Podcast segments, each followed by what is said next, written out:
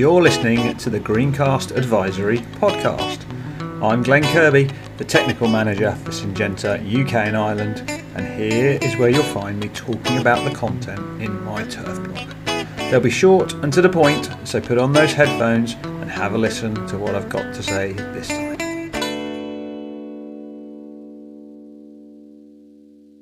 Well, it feels like a summer at last.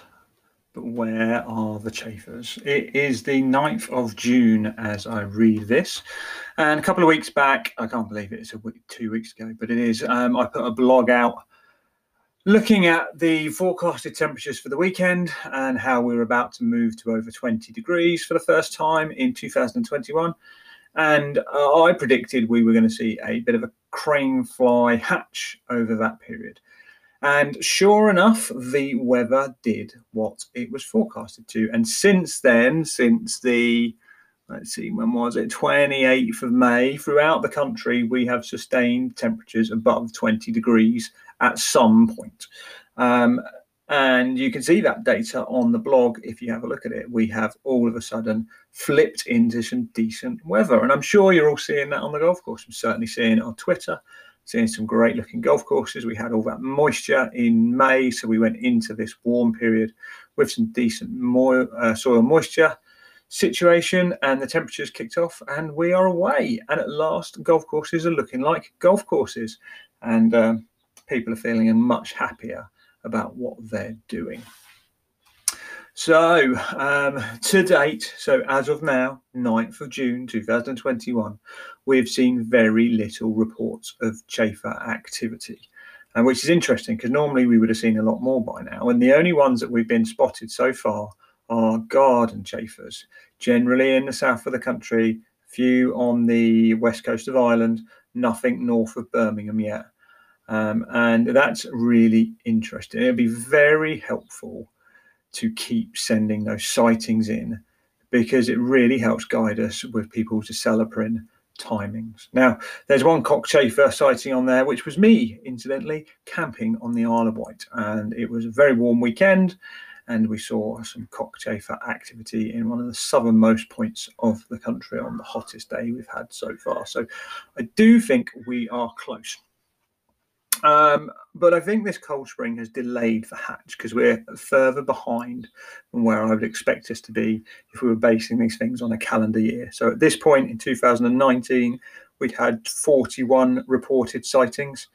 At this point in 2020, we'd had 35 reported sightings, and this year we've only had 13. So please report any sightings onto Pest Tracker for us, whether you intend to treat or not, whether you've got an issue or not. It really helps the rest of the industry. I suspect the timings for effective treatment with the Acelepryn and Chafers this year will be early July. We're looking for that peak hatch, which I suspect is going to be later, and then we're looking for decent sustained rainfall afterwards in which to apply in. But without your support guiding us on what you're seeing, it is really tricky to tell. So please log on to Pest Tracker and log those sightings. But I started with this blog and um, I was going to tell you about whether we saw that flush of cranefly activity that I predicted in my blog two weeks ago as we went into warmer temperatures. So, did we see it? And in short, no, we didn't. Um, whilst I was expecting a flush of activity like we've seen in previous years, what we've actually seen is a more sustained hatch throughout the spring period.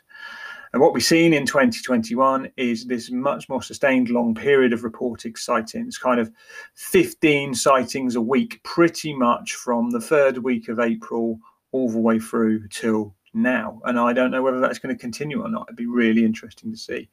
But at this point in um, 2021, we've reported at 134 sightings. But at this point in 2020, we had 120 reported. And in 2019, 119 reported. So we are ahead of where we would be on the amount of sightings being reported.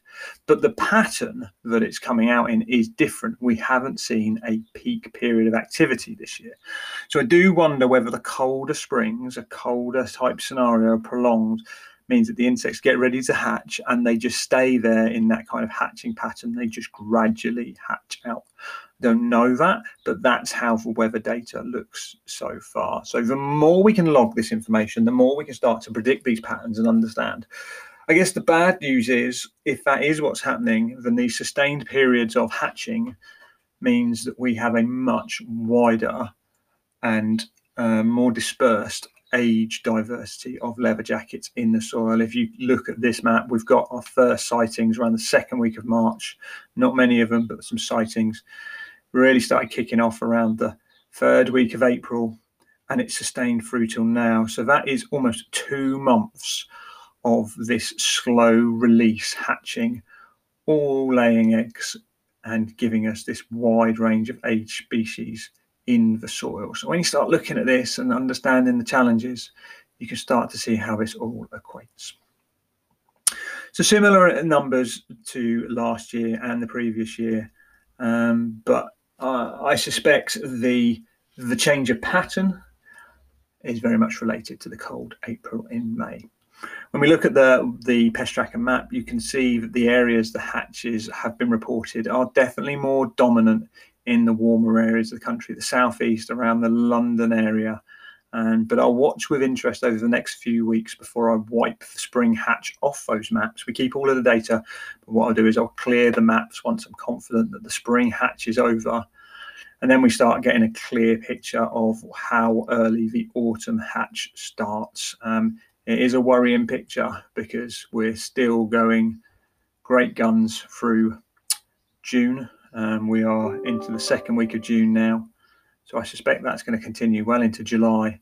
And then last year, the beginning of the autumn hatch started around first week of September. So it doesn't give us a very long break in there to stop worrying about it and think about other things. But there you go. I'm starting to put together some plans based on all of my best learning practices, looking at crane fly and um, pulling that thing together. So watch this space for that information.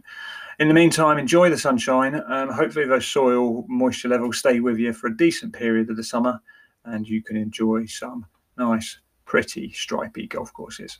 Take care of yourself and hope to catch up soon. Hope you enjoyed the podcast version of Greencast Advisory. For more content like this, check out the Greencast Advisory blog and don't forget to subscribe. Until next time, take care of yourself and thanks for listening.